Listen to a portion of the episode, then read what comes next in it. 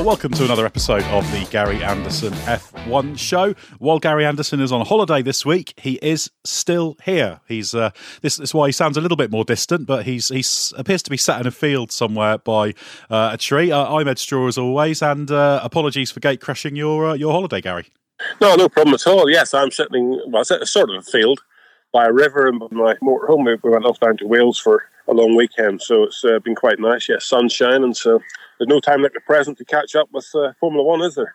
Absolutely, and uh, it's probably quite a good time to get away, given we've had nine races in eleven weekends. That one's been uh, been pretty hard work. Uh, we've got various reader questions as always, which we'll, we'll get into a little bit uh, shortly. But I did want to talk about something you've been writing about, and it's a topic you've talked about a fair bit, which is the the low noses and the kind of accident where you get one car into the, the rear of another. We did see something like that at uh, at Mugello. So I think this is an area that nobody's really really picked up on other than yourself uh, about this crash. So what, why are you uh, so worked up about that?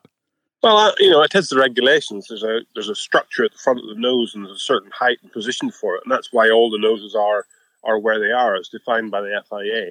But you know, we, we had um, whenever we looked at, the, at we looked at the ugly cars through through the uh, mid 2010 12 type area where the noses got really really high, and that was uh, the, the, regulation was created to try and stop cars from climbing over the top of each other and, and going over the over the, the crash barrier really, which is a good thing, you know I have to say. But sometimes you can just go over the top bit, and um, I think that in this instance, I've never liked the low nose because you know the car will submarine underneath another car.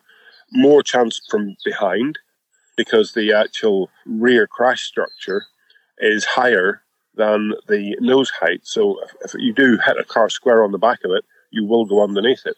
If you do hit it, you know, the wheel or something, you'll go underneath the wheel if, if the other car is stationary. If the car you hit has actually got a rotating tire at the time, there's a chance it will pick it up and, and take you over the top or or do nothing. But the chances of those things happening, you know, if you can see a car ahead of you that's moving, you're not going to very very seldom you're going to drive into the back of it just straight up. It's it's on the grid when a car stalls or has a problem at the start, something goes wrong, and you're coming from the back of the grid and you're flat out. You're doing you know 100 100 mile an hour by the time you get to a stationary car. That's the time you got to worry about it. So I just think that the low nose has gone too far. Um, it's a good thing but it's gone too far. And I, I don't understand why the rear crash structure, the nose crash structure, shouldn't all be at the same height. Basically, when we see the rear light flashing on the on the cars, that's the rear, that's the back of the rear crash structure.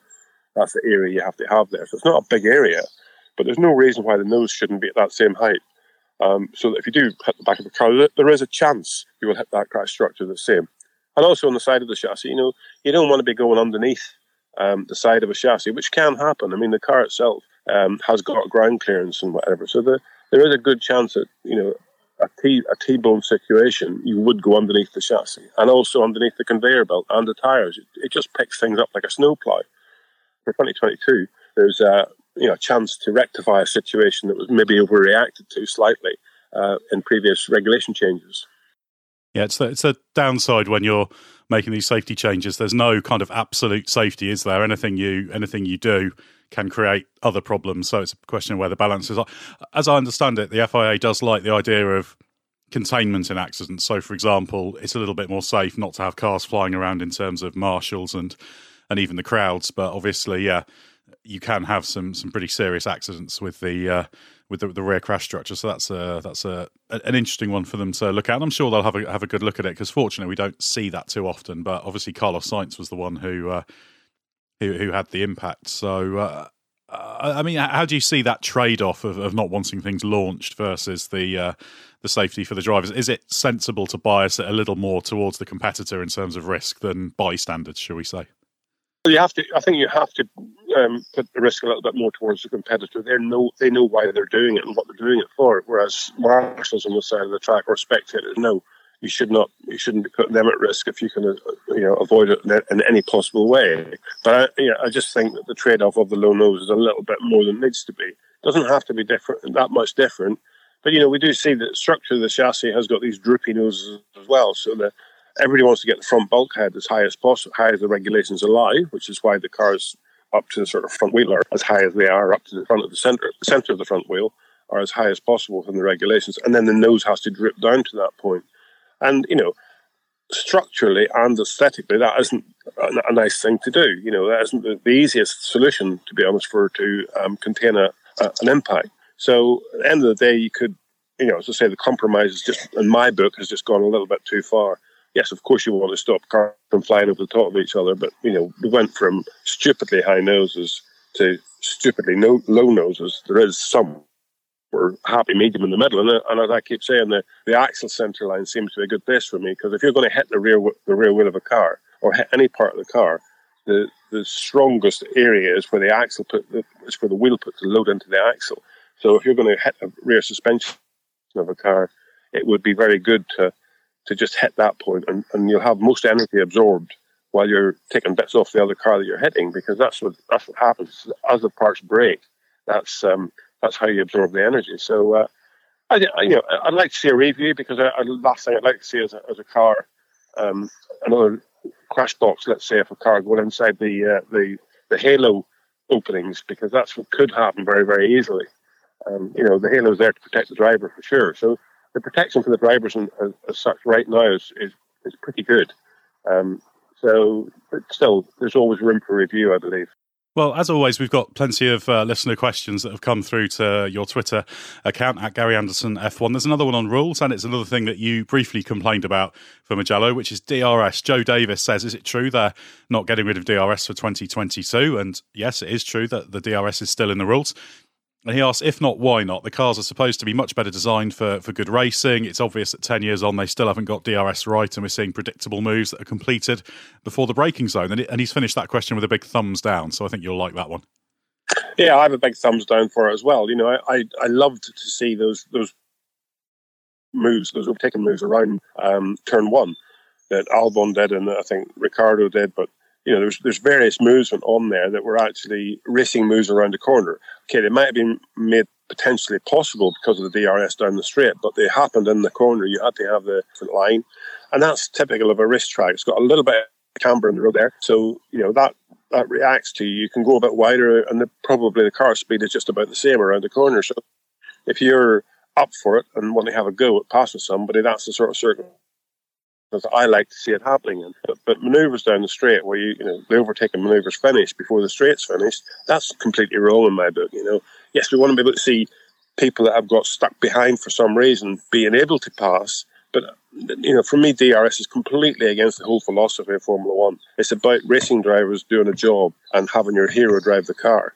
And I think DRS just allows them to not be complete racing drivers. Um, you know, whenever you look at Mugello, the drivers that did those overtaking manoeuvres around the outside, talked about them on TV. They, they, that's that's their highlight of the race, to be honest. That's what they want to be doing as well. They don't want to be passing people down the straight just by putting the indicator out and you know pulling out and passing. So I hope for t- 2022 that the regulations do allow the cars to race a lot better, and that DRS can be at least diminished, if not completely done away with yeah, I think that would be the uh, intention. Uh, inevitably, there's quite a few questions about the big driver announcement ahead of the Mugello weekend that Sebastian Vettel was going to Racing Point Aston Martin in place of Sergio Perez. Various questions at Tane Dog uh, asks uh, for whether they've made a big mistake in uh, in signing Vettel, and yeah, like I said, several uh, several listeners throwing questions about that. So, what do you make of the the decision both to sign Vettel and to replace Perez? You know, obviously Lance Stroll is the son of Lawrence Stroll, so he, you know, in theory, he's going to stay there. He's doing a competent job at the moment, um, so no criticism of the kid. He's, he's obviously got the talent to to race there. He's got a good car to prove himself at the moment. Um, so the the lineup Perez and Stroll, I thought were very good. They kept the attention, uh, kept the pressure and attention away from the team, and let the team build up from what they were. Just get some good results, which will be a a solid foundation and a solid motivation for the team and let them build the team up to what they think they should be. But bringing in Vettel for me is a change of pressure. You know, will it work out? It, it may do. Will it? Could it destroy the team? It could do. The thing is that you know, whenever you get somebody that's got lots and lots of money, they don't want to stand back and wait. They don't want to allow that time for the team itself to be the the winning structure that makes that team work. And So they want to go for it as quickly as possible, and that, that's obviously the decision. They think that bringing in Sebastian Vettel, who is a four times world champion and a very, very competent driver, in the right car, will bring him the will bring them Aston Martin as it will be next year the kudos that they need to be right up at the front and, and get good mileage out of you know what their product is. They obviously want to use him as well as an Aston Martin um, ambassador of some sort. So that that's good. That's all good stuff. That's all necessary. But at the end of the day, for the team, I believe another year, maybe even two years, while you build the team up, would would keep the pressure on the team to make sure that they keep making steps forward, but not the pressure from the coming in with top name driver that should be expected to be at minimum on the podium at, at most events. Well, still on the topic of Racing Point, MRQ uh, asks why the whole rear part of the of the Racing Point fell apart when uh, Stroll crashed, and asks whether the weight of today's F1 car contributed to the ripping of the way of the rear section from the from the tub. Obviously, a big accident at the second Arrabbiata in the in the race. Yeah, I mean, obviously it does. If you're if you're going to, you know, the barriers and tires and conveyor belt and stuff there, the distance through the gravel trap um, is is the distance. That's it's always been for a long time. And if the, if the weight of the car's gone up by 130 kilograms or whatever it is, you know, it's, it's quite a significant amount over the past years. Um, then that's, that that barrier's got to resist that extra 130 kilograms. So it's it's a huge percentage bigger impact, and something's got to take it. And as we saw, the back end, the gearbox broke off. I think the back of the engine or broke the gearbox. Um, again, it's the same old deal, you know, everything gets to a level where it, it will fail in an impact. So the bits that break off, we always used to say, well, that's good because the, the bit that's left is lighter than the bit that, that started off having the impact. So next time it hits less energy. I think Stroll was very, very lucky in the way it hit. It hit you know, very flat, very side on, um, which is obviously why the gearbox broke. Um, but it, you know, it did hit side on. If it had gone on their head on, or, or even backwards, head on would have been obviously the worst. I think we would have seen a very different set of consequences. So obviously that's the sort of area that needs to be looked at a little bit if we do go back to Mugello, that the weight definitely is a contributing factor to, to bigger impacts. You know, if you look at MotoGP and they have the um, they have lots of MotoGP races, but they have also have their electric bike, and the electric bike racing is the bike's much heavier. And if you've seen one of the accidents, comparing a MotoGP accident to an electric bike accident, it's horrendous. You know, the bike just goes forever. So, um, yeah, weight plays a big factor in it. Uh, the next up, we've got a question from Trevor Holster, who asks how the engine mode ban is working. He suggests it seems it made no difference at all. Of course, we've had two weekends of that at Monza and Mugello. So, what are your preliminary conclusions now we've had a, a couple of circuits? Yeah, I think on face value, we're seeing very, very little difference, to be honest. And I don't think, personally, I expected it to be a big visual difference. It's further down the road we'll see the differences, whether or not you know people can keep running the engine modes that they're running at the moment and get the mileage out of these. They're allowed three engines for this year before they have to replace an engine. So it's very easy right now for a team to or an engine manufacturer to run too good a performance from the engine and, and mean that come near the end of the season they may have to take penalties or something. So I'm against penalties and all that sort of stuff, but that's the rules. So I think we have to time to think Mercedes have had enough on the uh, enough in the pipeline as a, as a, cushion that they're it's not showing up on, on, on performance for the grid at all. But um, I think we need to give a little bit of time to see how it unfolds as far as the mileage is concerned and reliability is concerned um, before we make too many um, too many conclusions. Uh, coming back to Sebastian Vettel, Peter Stacey, I think the name is, uh, asked if you can explain why Seb Vettel can't extract the same level of performance from the Ferrari as Leclerc. Surely Seb can see from the telemetry data where he's losing time and learn and adapt. So that's the interesting question: is the difficulties of a driver adapting to what their teammates getting out of the car. Yeah, it is. But you can ask that all the way down through the grid. You know, you can ask that of Bottas and Hamilton. You can ask that of Albon and Verstappen. They can see the data and they know the other guy's faster.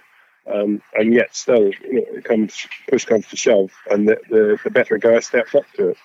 I think in, in Vettel and, and Leclerc's case, it's um, it's a little bit more to the fact that perhaps you know, Vettel doesn't like the car to feel the way it does, and that's again like Albon and Verstappen. Verstappen can cope with the rear of the car being nervous. He's driving the car, he knows that he's got confidence that says, right, the rear's nervous, but if I turn in and I do all my job right, it will hang on. Albon thinks the rear of the car is nervous. I better take it a bit easier, you know. Whereas um, Verstappen just has that confidence. And I think Leclerc, young and hungry as he is, and obviously with the big opportunity in his life with Ferrari, um, he's willing to sort of drive through into that. He, he I think if you saw Leclerc in, uh, in a Red Bull with Verstappen, that might be the best competition that you would see, to be honest, of the of the pack of the top drivers at the moment. Those two together paired up, I think they might drive the same car in the same way. But Vettel's just still likes the car to be more comfortable to drive. He can drive quick. He takes lots of corner speed, but he's not one of these drivers that sort of has that blind confidence that says, "I'll just I'll just hang in here and I'll I'll I'll let it happen." I remember way back in Formula 3000 when I ran Roberto Moreno. You know, it was a club corner at Silverstone, a very quick corner, and as Roberto used to say there, you turn into it and you're just absolutely sure in your mind the rear's going to give up, but it doesn't. So, you know, so you just go to pass that point of your mind think, telling you, don't do this. And if you do do it, it actually hangs on because it's just nothing coming from the car gives you the feeling that it's going to hang on. You think you're going to spin, and it, and it doesn't do it. And that's the same sort of deal. You know, the Ferrari's a bit like that, the Red Bull's a bit like that at the moment. Um, so you just need to sort of have a driver that's willing to be braver, I suppose, than the sensation, the sensation of the feedback coming back from the car. Uh, we've also got a question from self-confessed Formula One superfan Karun Chandhok here, uh, which is about aero. He says, with cars now being so big with large floor areas, there seems to be a trend to trim off downforce as so many corners are now flat and reducing downforce frees up the car to be quicker with less power unit load and steering lock on. Do you think we're reaching the top end of the benefit of downforce versus drag? The top end, hi Karen, by the way, and the downforce versus drag. You know, what you do is you'll, you'll plot a curve of your car as far as different levels of downforce is concerned relative to drag. So the efficiency of the car will change as you go through that curve um, from Monza, you know, one end of it, to Monaco at the other end of it. So you'll be putting downforce, you'd, you'd put downforce on the car at Monaco um, at, let's say, one to one um, just about one to one downforce to drag level. At, at Monza, you'd be putting downforce on the car at four to one, so you'd have four times the amount of downforce for the drag you, are getting from that individual piece, that piece of kit that you're putting on the car. So all you do is look through the, the car. When you get to a circuit where you don't need maximum downforce, you look through the car and you take away the, the most inefficient parts. So you let's say let's say you might say that you know at Mugello three to one was a was a very good ratio. Anything that's worse than three to one, you take off the car, and then if it's better than three to one, you keep on the car. So it doesn't really matter whether it's underfloor downforce or rear wing downforce. You know, it's the most inefficient parts you'll take away. The big thing you got to accept is that downforce to a driver, and Karen will know this. The the the, the downforce to a driver feels different. You know, it's this confidence in the rear of the car when you brake and turn into the corner and there's nothing like a rear wing or even the gurney flap on a rear wing to give you that confidence. It's, it's a bit like it's a small amount of drag, but to the driver feeling it's like a parachute out the back of the car. It just stabilizes the back of the car. So sometimes on the rear wing, a little bit of drag that's inefficient is actually much, much better than a load more downforce from the underfloor, which doesn't give you that parachute effect that says the rear of the car is going to be stable as I turn into the corner. And you need that feeling in the, in the car as best you can. And it's like we're talking there about the Vettel and the and the Leclerc situation. Leclerc lives without that feeling in the back of the car. Vettel probably needs that feeling in the back of the car. So every different driver is individual, but I think you, you, you can't just generalize here. I don't think you can just keep maximizing underbody downforce and actually get a feeling that the car is balanced. And again, if you if you take it to the extreme, all the downforce on the car works to a certain point. It's called the center pressure. So there's one point in theory pushing on the car. Now you could have that aerodynamics all very close to that center of pressure, a huge amount, or you could have it right at the front of the car or right at the back of the car, but the actual force on the car would be in the same place, but the car would feel completely different. It's uh, it's all a package of where the drag is on the car. You know, if you put a gurney flap in the rear wing, that little bit of drag that, that's less efficient than something on the underfloor, but it's high up, it's a long way back, and it feels like a parachute. So there's differences in, in how the what you're putting in the car reacts rather than just the efficiency of that individual component. Sorry, that was a bit convoluted and long. Aerodynamics is not easy. Yeah, well, it's a it's a complicated question, uh, isn't it? Uh, there's a general question about technical directors from Hannes, who says, "What is the skill set of a technical director compared to a normal engineer working in F1?" Well, you did you did both jobs uh, in Formula One. The technical director just takes the credit and, and gets the big paycheck, don't they? Yes, and rightly so. Now, uh, you know, it's changed dramatically over the years since I started, and uh, you know, you a technical director, and then I think I would separate. At the minute, we've got engineering directors and um, man- technical management and all sorts of different names for it. But I, I classify it as a as a technical team gets bigger, you become more of a technical manager than a technical director. And at the beginning, there wasn't really a technical director. You were sort of chief designer because, you know, when I started at Jordan, there was three of us. We all designed bits of the car. Um, so we were all designers, but I, I sort of called the shots on it. Yeah. Andrew Green and Mark Smith, two very, very capable guys. Loved working with them. Great engineers. But, you know, at the end of the day, somebody, somebody needs to call the shots. Andrew Green is in the same position as such at, at the Racing Point now. Um, but the team's grown so big that he's you know he's not sitting there drawing stuff anymore. He's managing it. He's seeing other people's input and trying to sort out what's the best direction to keep taking. Um, so the responsibility stays the same. The handles have just changed, and the handles have changed because the team has got much, much bigger, much more people. And it's interesting that uh, that point you make about how it's changed in terms of structure. So I guess when uh, when you started, say with Brabham, or when you went to, to McLaren, obviously you had you were chief mechanic at McLaren, weren't you? Uh, in the seventy. So how did the hierarchy work there? Who the, who was the senior technical figure, and who kind of kept an eye on what you were doing, or was it just literally su- such a small thing that everyone just knew their jobs and cracked on? Um, yeah, every every sort of slotted into their own position. I mean, we had Alastair Caldwell, who was the the team manager, I think you might call it.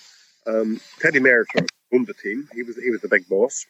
Yeah, we had uh, Alastair Caldwell as team manager. He organised, hired, and fired all the people. Um, and then in the technical side, uh, Gordon Coppuck was the was the chief designer. So that was the hierarchy. I, I was chief mechanic, so the, the, the guys, the mechanics, sort of, I made sure they were doing the job they needed to do. Alastair made sure I was doing my job and made sure that we knew when we were going somewhere or, you know, whatever. Um, he would run one car um, at a race meeting, um, and Teddy Mayer would run the other car at a race meeting. So I used to work with Teddy because Teddy would tend to get a little bit out of control. So I was trying to keep Teddy in control all the time. Um, and Gordon wouldn't come to all the races. He was, you know, he'd, he'd, be at some of the races, but he was there as a, you know, more of a, an advisor from the from the technical side and work with the engineers to try and get the best out of the car. So structures have changed so dramatically. They're so huge now. You know, you didn't have any of this data going back to the factory and 25 people sitting there analysing it and telling you about the best setup solution. If you want to try a stepper front spring, you try a stepper front spring, you just took the other ones off and put new ones on. So, you know, you have to get through all the rigmarole and all the work. Um, so it was a very, very different time. And there was a second part of that question, which is what the difference is between a chief designer and technical director the chief designer job title actually has changed quite a lot in the past 20, 30 years, hasn't it? Yes. Yes, it has. The chief designer, you know, again, whenever, as I say, whenever we started Jordan, uh, we didn't have a technical director as such. We had a chief designer, and that was a sort of same role. But that's just the guy that calls shots as far as the what the design of the car is going to be like. It's very like the technical director now. So it all, it all blurs into the same sort of position. At the moment, you've got, you know, such huge technical design departments now, they're all separate into mechanical design or hydraulic design or aerodynamic design or fluid design or you know engine installation, composite design. It's just massive amount of different departments, and all of those will have what you call a, a, a chief. You know, you'll have chief aerodynamist and chief designer, and they'll all be allocated those groups of people. So each chief designer, like in the past, each chief designer will have three, four, five, six people working with them um, I wouldn't say the words for him, but with him in trying to come up with a, you know, let's say a suspension package. Um, but he'd lead, he'd, he'd lead that little group. And then there'll be a group further up the scale, and he would attend meetings with that group further up the scale. And at the end of the day, it'll get to the technical director as such. Um, that those groups will just build up to get to the technical director, bringing all the stuff that, that 200 plus people can generate, create, think about, invent, whatever you like to call it. But you know, you can't have one person sitting with 200 others. You have to separate it into you know, maybe groups of 10. Anything above 10, I think, gets pretty inefficient.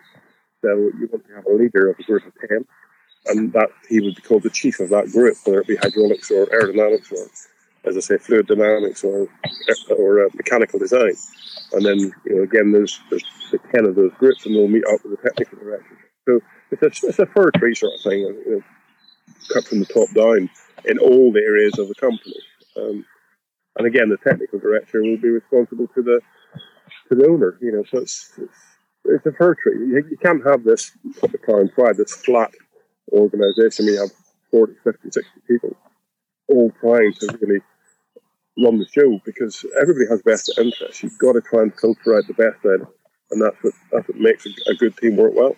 Well, thanks very much, Gary, for interrupting your your holiday. We could hear a bit of birdsong in the background, an occasional uh, dog interruption. But uh, uh, apologies to listeners to the fact there'll be a slightly lower uh, audio quality this week, but it's uh, still well worth hearing what Gary has to say. So, as I said, we'll be back next week with more from Gary, who will not be on holiday.